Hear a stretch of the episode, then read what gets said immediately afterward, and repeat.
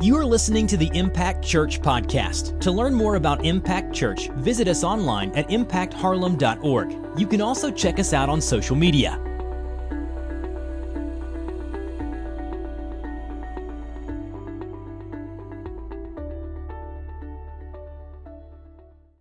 Hey man, you glad to be here this morning? Yes, man, y'all sound good. How many how many school-aged kid parents do we have? All right, so that's probably why y'all sound good. How many of you quoted Matthew 28 to your kids, therefore go, and you just stop the verse right there? Like that, man, school started back, and I am pumped up about that, man. Um, my kids are just blessings and gifts from the Lord, and also they can be demons somehow, like at the same time, and I don't get it. But man, I am glad school started back. We're going to continue on in our series through Psalms, being Psalm 100 this morning, um, if you want to turn there. but this is the question I really want to ask What can we offer God? Like, as, as human beings, as as people thinking about the creator, the sovereign king of the universe, what is it that we can offer to him? What does he need? What does he want from us? The truth is this God, he desires to be worshiped. And we'll see that in Psalm 100. He desires to be worshiped. Also, we see that he, he commands to be worshiped. But here's the funny part is he doesn't need to be worshiped. Like God isn't in heaven wondering, man, I wonder if Impact Church is going to sing my favorite song this morning. That's not what's happening. That's not how it works. He doesn't need anything from us. He is who He is. He is complete and perfect without anything that we could bring or offer to Him. So, why do we worship? This is week eight of this series, and we've looked at what it, what it means to worship. And, and we've seen that the, the ultimate definition of worship is just us responding to who God is and what God has done. So, why do we do that? If He doesn't need it, then why do we do it? And here's the truth we do it because we need it. We do it because we need it. The, the title of Psalm 100 it, it talks about His steadfast love. His steadfast love endures forever. Now, to understand this, he, the Hebrew language, the, the words or phrases, they have word pictures that go along with the words and the phrases. So, for instance, the word cat in Hebrew, the word picture would be curl up. And I love to see cats curled up, like maybe not breathing. I'm just kidding. That's, that's me.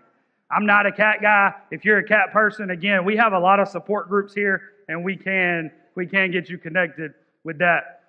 So, steadfast love here, though, the word picture in Hebrew is that of a, of, of a nursing mother nursing her child.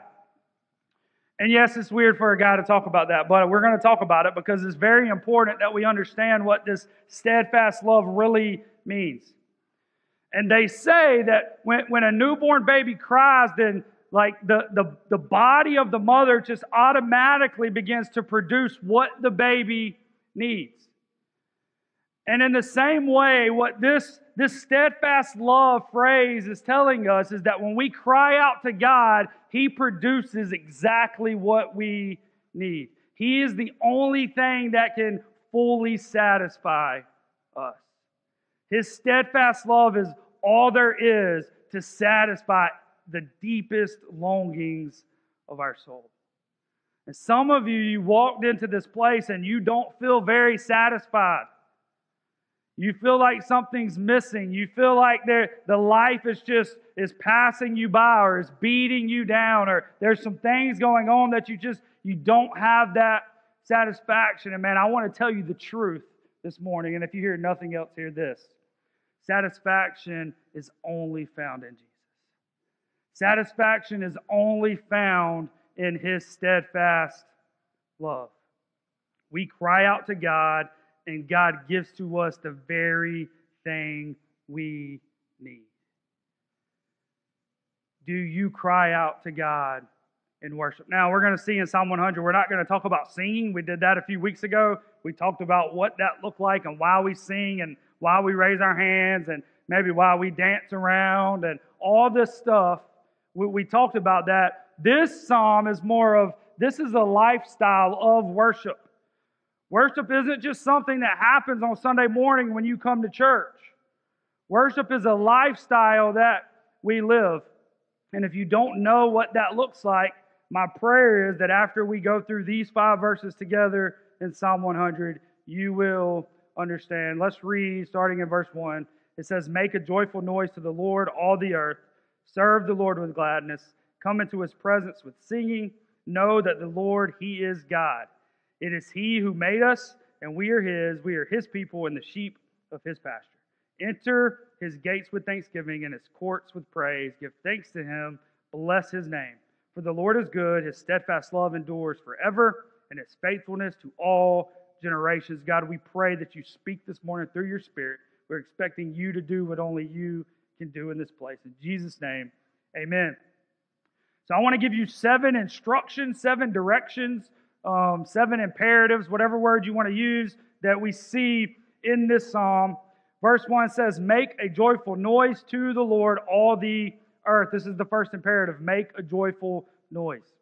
Now, I always thought that it meant something that it doesn't really mean, and I think that we, we quote this a lot when people don't sing very good, and we're like, hey, God says to make a joyful noise. That's really not what this means. We still want you to sing, even if you don't sing good. But this isn't talking about singing. The, the phrase joyful noise here, it really means a war cry.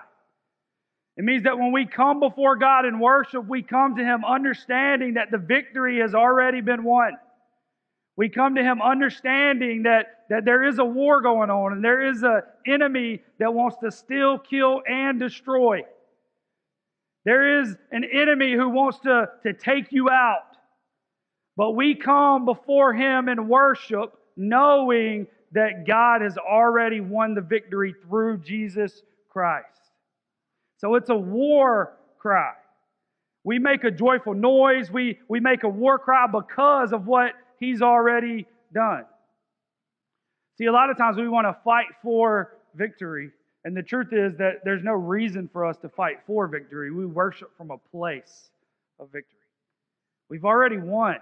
We've already won the battle, and we have to get to a place internally in our relationship with Jesus where we believe that the battle has already been won.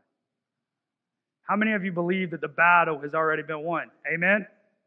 The battle doesn't belong to us, it belongs to God, and I'd rather Him fight my battles anyway. For example, when I'm at home, there's some battles that take place with my kids and with my wife. And it's just battling, right? And sometimes I call upon the name of the Lord to help me in those battles I'm like, God, you said you already won the battle. I need you to take Ashley out, do whatever you have to do in this moment. Like, don't kill her, just like put her to sleep for just a little while, let, let her forget some amnesia, whatever it is. And he usually shows me where I messed up, and he's like, All right, so you're not going to win this one, buddy. Like, you jack this one up. Man, we sing, we worship, we make a joyful noise because the battle is already won. The second imperative is this in verse 2 it says, Serve the Lord with gladness. So worship isn't just what you say, it's not just words that you say, it's how you live your life. It's serving the Lord with gladness. And this is a pastor put it this way he said, Save people, serve people. Once we've been rescued, then we join the rescue team and we begin to serve. We engage in the mission of making a kingdom difference. We, we allow God to work through us and we serve Him by serving other people. And I want you to know that there's multiple ways for you to serve here at Impact Church. There's multiple ways. Last week we had a ton of people serve at our back to school bash. And it would not have gone as well as it went without the, the people who committed and invested their time to serve God through serving other people. And I'm going to throw this plug out there. There's, there's two huge needs right now at Impact Church, and they're both in the back with Impact Kids. We need two people to, to step up and to, serve in Impact Kids once a month throughout the end of this year. So if you're interested in that, you can go to the next steps table at the end of service and someone can get you connected with that. The brother of Jesus said this in James 2. He said, What good is it, my brothers, if someone says he has faith but does not have works? Can that faith save him? If a brother or sister is poorly clothed and lacking in daily food, and one of you says to them, Go in peace, be warmed and filled, without giving them the things needed for the body, what good is that? So, also, faith by itself, if it does not have works, is dead. He's basically saying that saved people serve people. That once we have been wrecked by Jesus, once the grace just impacts our life, then it should flow through us and we should serve other people. Here's, here's the deal we don't just serve to meet a need. We serve because Jesus gave us the example of what it looked like to serve. And then he commanded us to go and to serve.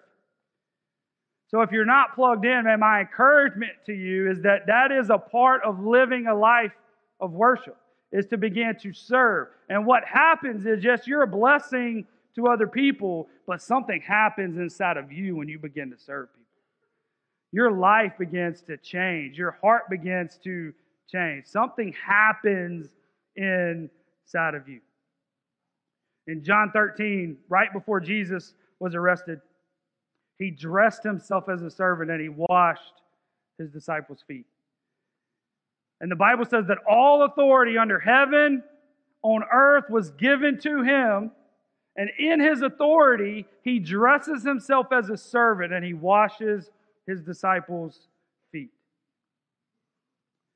And he says, I have set for you an example. Blessed are you if you do likewise. And what's the blessing? The blessing is the steadfast love of God begins to change our heart.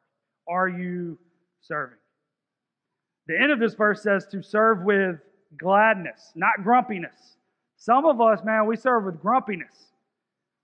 And if you have kids, you know what I'm talking about because you, I can tell my my I'm not going to tell you her name, but she's the oldest. She, I can I can tell her to hey unload the dishwasher, and it's like she gets asthma all of a sudden. It's like ugh, ugh, ugh. it's like what happened? Can you not breathe anymore?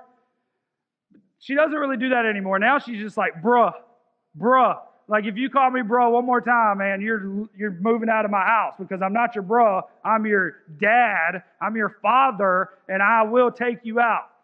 I don't need God to intervene for that. I can do that myself. But man, is they serve with grumpiness. And it's a picture of what we do a lot of times as Christ followers is, man, there's an opportunity to serve, and, and we, we don't really want to do it, so we, we do it anyway because people are watching us or we feel like we have to, and then there's a bunch of grumpiness that happens when we're serving, and, and God's saying, hey, that's not the way I want you to serve. I want you to serve with gladness. I want you to, to be glad about serving because I served you. And he set the example for us. The third imperative, it says, come into his presence with singing. And I think we take this for granted because we just don't, I don't think we quite understand the significance of, of being able to come into the presence of God. See, when this was written, the, the Hebrew people, they would have thought that this was a limited invitation for them. Because only one person, one time a year, could enter into the Holy of Holies, could enter into the presence of God. So they, they must have thought, well, this is a limited invitation to come into his presence. But then Jesus came and Jesus told his disciples, hey, come here, come, come into my presence and abide in me. And then when Jesus pushes up on his nail pierced feet and he cries out, It is finished, an earthquake tears through the middle of Jerusalem. And, and the curtain that separated the presence of God from the people of God, it was torn in two. Not from the bottom up. It's not like we work our way there. No, it was torn from the top down. And what that signifies now is that there, there is no mediator, that we are all priests as believers and we have direct access to the sovereign king of the universe. We can enter into his presence.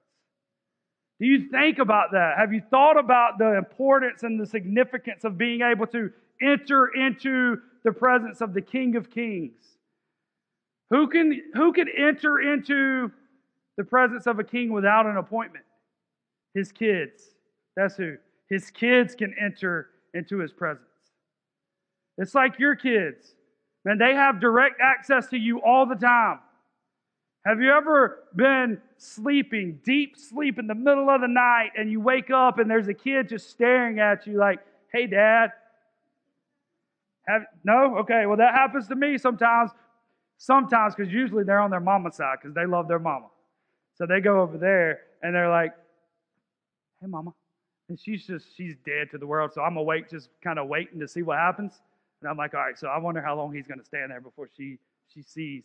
And it, it goes on a while sometimes.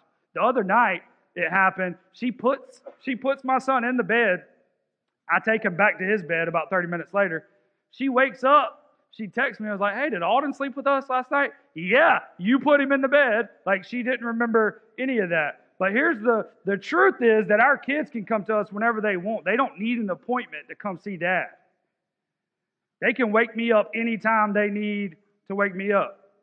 Now, I might not be nice at first, but they still have access to me. If you come into my house and you wake me up in the middle of the night, it's going to be a different story. Like, you don't have access to me like that. And we have access to the King of the universe where we can just enter into his presence. It's a big deal. It's a big deal to have this relationship. The fourth imperative is this Verse 3 says, Know that the Lord, He is God. It is He who made us, and we are His. We are His people and the sheep of His pasture. The fourth imperative is to know that He is God. To know that He is God. Not to feel that He is God. Like, feel, feelings aren't enough. And it's okay to have feelings, but feelings make terrible lords and terrible decision makers. Like, we have to know that He is God. And what is the best way for us to know that He is God? It is to know His Word. It is to dig into His Word and to know that He is who He says He is. Do you really believe that He is who He says He is? Do you really believe that He is the, the sovereign King of the universe? Do you really believe that He sent Jesus on a rescue mission to save you? Do you really believe that Jesus defeated death? Do you really believe that the tomb is empty? Do you really believe that Jesus is in heaven right now at the right hand of God making intercession, praying for his people? Do you believe that? Do you really know that he is God? And often I, I tell you that the, the Bible, it's a map and a mirror. It's a map in the fact that it, it lays out how we should live life as Christ followers. It's also a mirror to show us that we can't do it without Him. But, but even more than that, it should also be like a window or a lens to, to seeing who Jesus is. If you want to know more about God, then you read His Word. You can learn a lot about who He is. And I can't make you love what I love, man. I love, love, love learning things from Scripture. And if you've ever learned anything at Impact Church, I promise you that I'm not the one teaching you, that the Holy Spirit reveals it to you. That He is the real preacher at Impact Church. It's not me, it's not Pastor Andrew, it's no one on stage. It is the Holy Spirit, and He reveals His word to you. But are you digging into Scripture?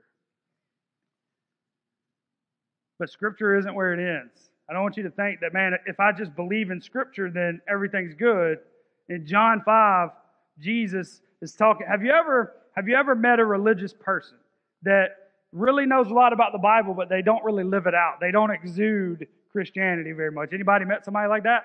Yeah, it happens all the time, right? Man, they know a lot about the Bible. They just don't really show that in the way that they live. They they don't really have that personal relationship and connection. Jesus called them the Pharisees, and we see it in John 5. It says, And the Father who sent me has himself borne witness about me. His voice you have never heard, his form you have never seen, and you do not have his word abiding in you. Now, this would have been an insult to them because they knew the word of God. For you do not believe the one whom he has sent.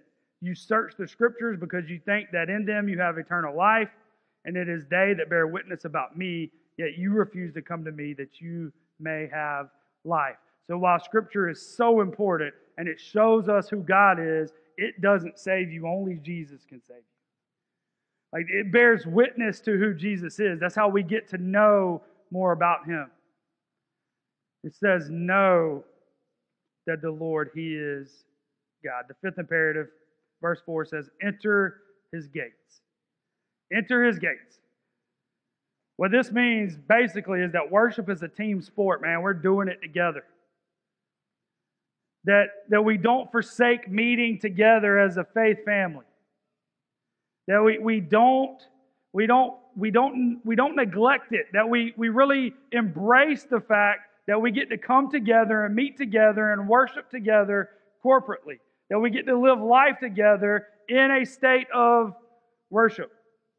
The New Testament really says that once you're rescued, once you become a Christ follower, you are then a part of the body of Christ.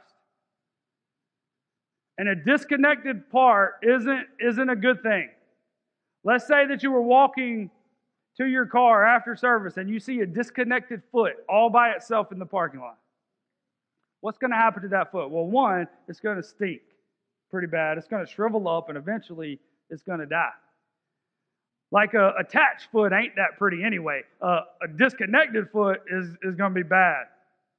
Like I can imagine Pastor Andrew going out there and seeing a disconnected foot and the toes just wiggling by itself. Like that would that would freak him out, man. And I can tell you, your future, when you are disconnected from the body of Christ, it will stink, you will shrivel up, and you will die. Because we are saved into the body of Christ, and we are a member, and we are connected to that body. And here's the truth: it's not just the foot that's having a bad time. There's there's now a one one-footed guy hopping around. He ain't doing too good either. Like, we need you to, to do your part in the body of Christ. You have a part to play. Stay connected. Make it a priority to come to church. And there's some people watching online, and man, praise God that we have the ability to do this, that we have the ability to, to have an online service. For some people, they're traveling, and this is a way for them to stay connected. And praise God for that. For other people, maybe they don't live really close, but they haven't found a church home where they feel like they could grow and be discipled and impact. It's just become that for them, and praise God for that. Some people, they're just sick, or maybe they just can't make it physically to a church, and this is the way that they can they can plug in and praise God for that. And for other people, man, you're just lazy. You're just not coming. So stop being lazy and come to church. If you can come to church, you should be here not to make me feel better. You should be here because you should want to be connected to this faith family. If this is your home church, you should want to be here so that you could do this thing together with other people, so that you can live this lifestyle of worship together. The sixth imperative is this it says, Give thanks, bless his name. So give thanks to him. And I've, I've read you guys some of my gratitude list, and that was homework for you, by the way, like two times now. So I'm hoping that by now you have completed that assignment and you've created your gratitude list. If you haven't, and maybe you don't know what I'm talking about, the gratitude list is I, I've written down something that I'm thankful for for each year that I've been alive. So I've got 36 things on my list. For some of you, you're going to have more. Some of you, you're going to have less than that. But I would start that because when we begin to feel entitled and we begin to feel like, woe is me, we can look at this gratitude list and say, man, look at, look at all the things that God has done for me. And it helps just create a posture of worship within us. But worship, again, is us responding to all that He's done, but also to all that He is. So I was challenged. How about you make a gratitude list about who God is and not just what God has done? And then when you start writing that list, it gets a little harder because man, we're we're we're selfish people, and it's like, well, I'm really grateful for all the stuff that God has done, but how grateful are you for who God is? That He's loving, that He's gracious, that He's merciful, that He's all knowing, that He's ever present. that he offers forgiveness, that he creates life, that he brings dead people from death to life. All these different things about who he is. And the seventh imperative is this give thanks to him. And then it says, bless his name. And this really brings me back to the original question is what can I do to bless the name of God? What can I do to, to bless the name of, of the creator of the universe, of the savior of the world? What can I bring to him? Who, who am I that I could bring anything to him that would bless his name? And here's the truth the only thing we can give to God is us. That's what He wants. He wants you, and He wants all of you. He doesn't want a little piece of you, a little part of you. No, He wants, he wants all of you. And I can't think of anything else that we can bring Him except us. Like we can't, He doesn't need anything from us. But man, He wants a relationship with us. So, how can I bless his name? Is to give him all of me. Now, it's not just obedience. If you had a if you had a kid and they were just obedient to you all the time, but there wasn't really any love there, then that wouldn't be good. If you wanted that, you get a dog and teach them how to be obedient, and you could have that. But it's also not all love because if, if your kids tell you they love you, love you, love you, and then they don't obey you at all, you start questioning whether they really love you or not. No, it's a love driven obedience that we have with God. That because He loves us and because we love Him, we want to live life the way that He tells us to live life.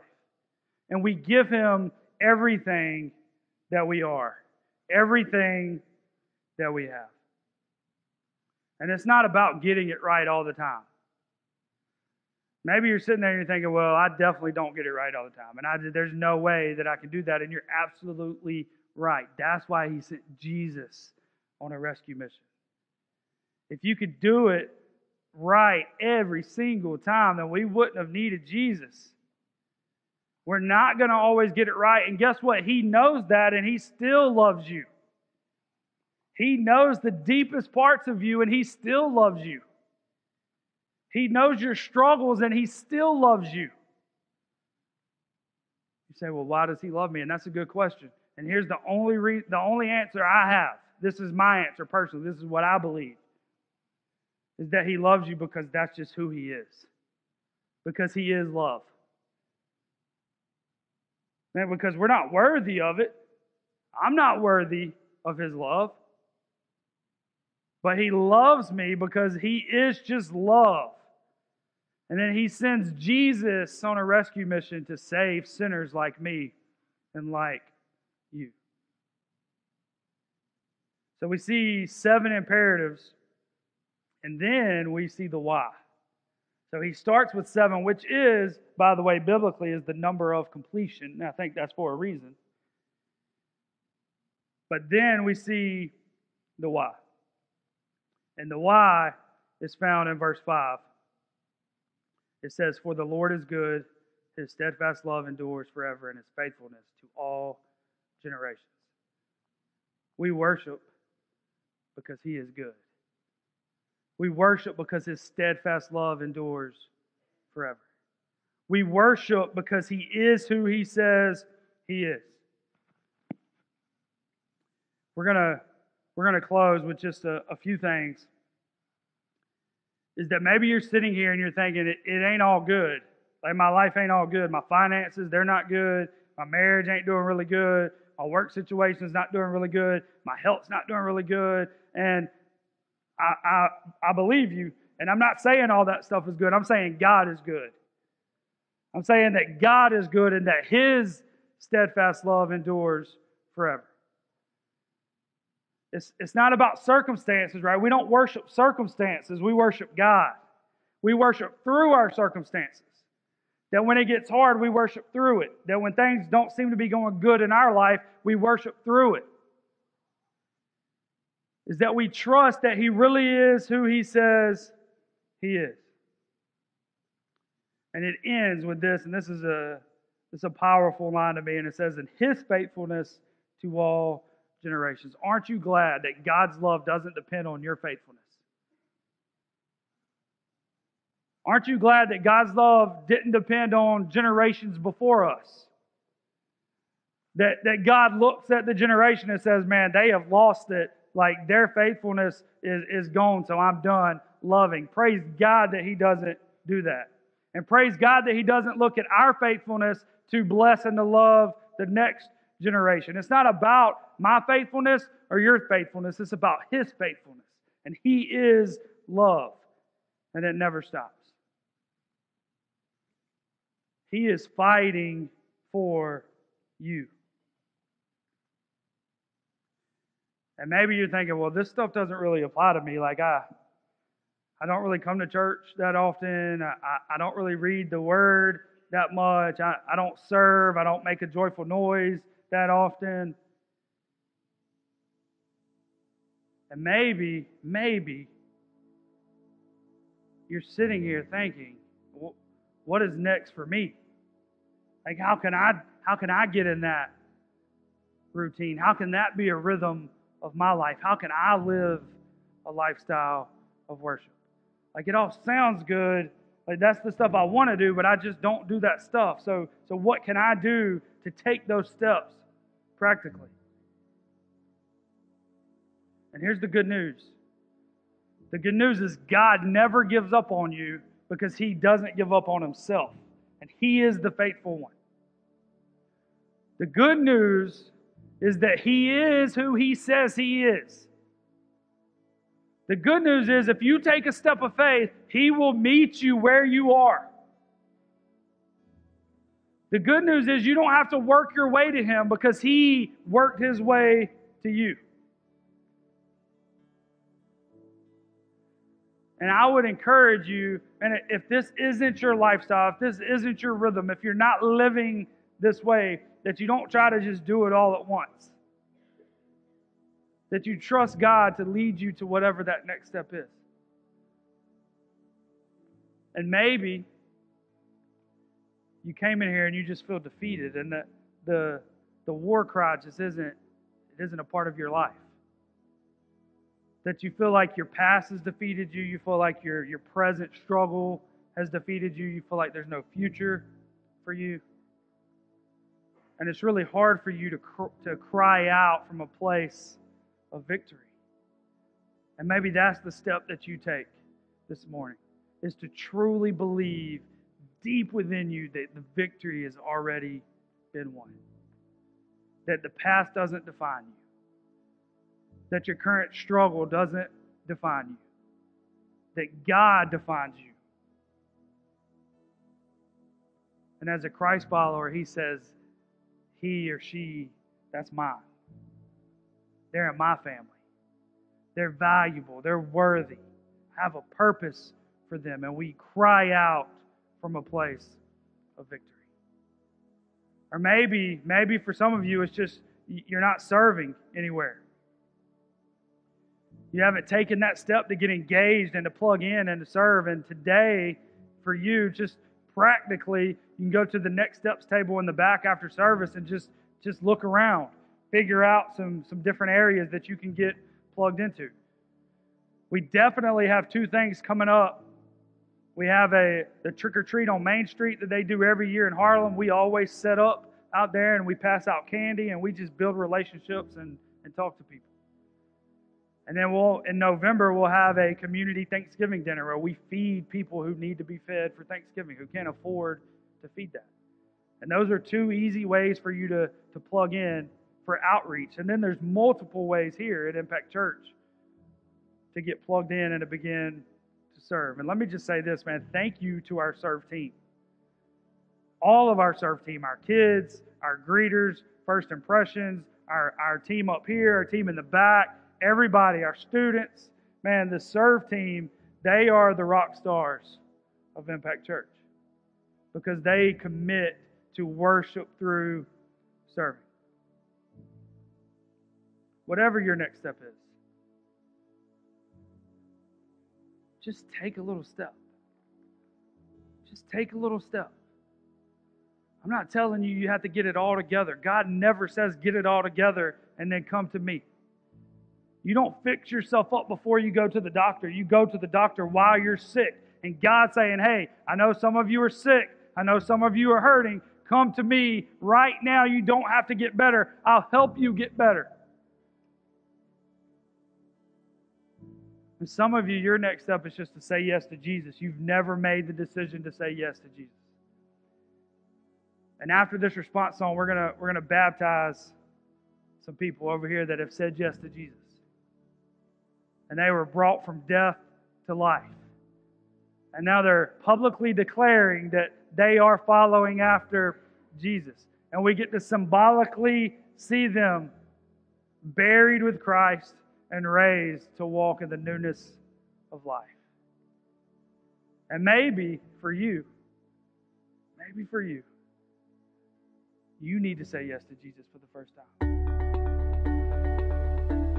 Thank you for joining us at the Impact Church Podcast. For this and other messages, visit us online at impactharlem.org. In the meantime, you can subscribe to this podcast, rate and review it on iTunes, and share it with your friends on social media. Once again, thanks for joining us at the Impact Church Podcast.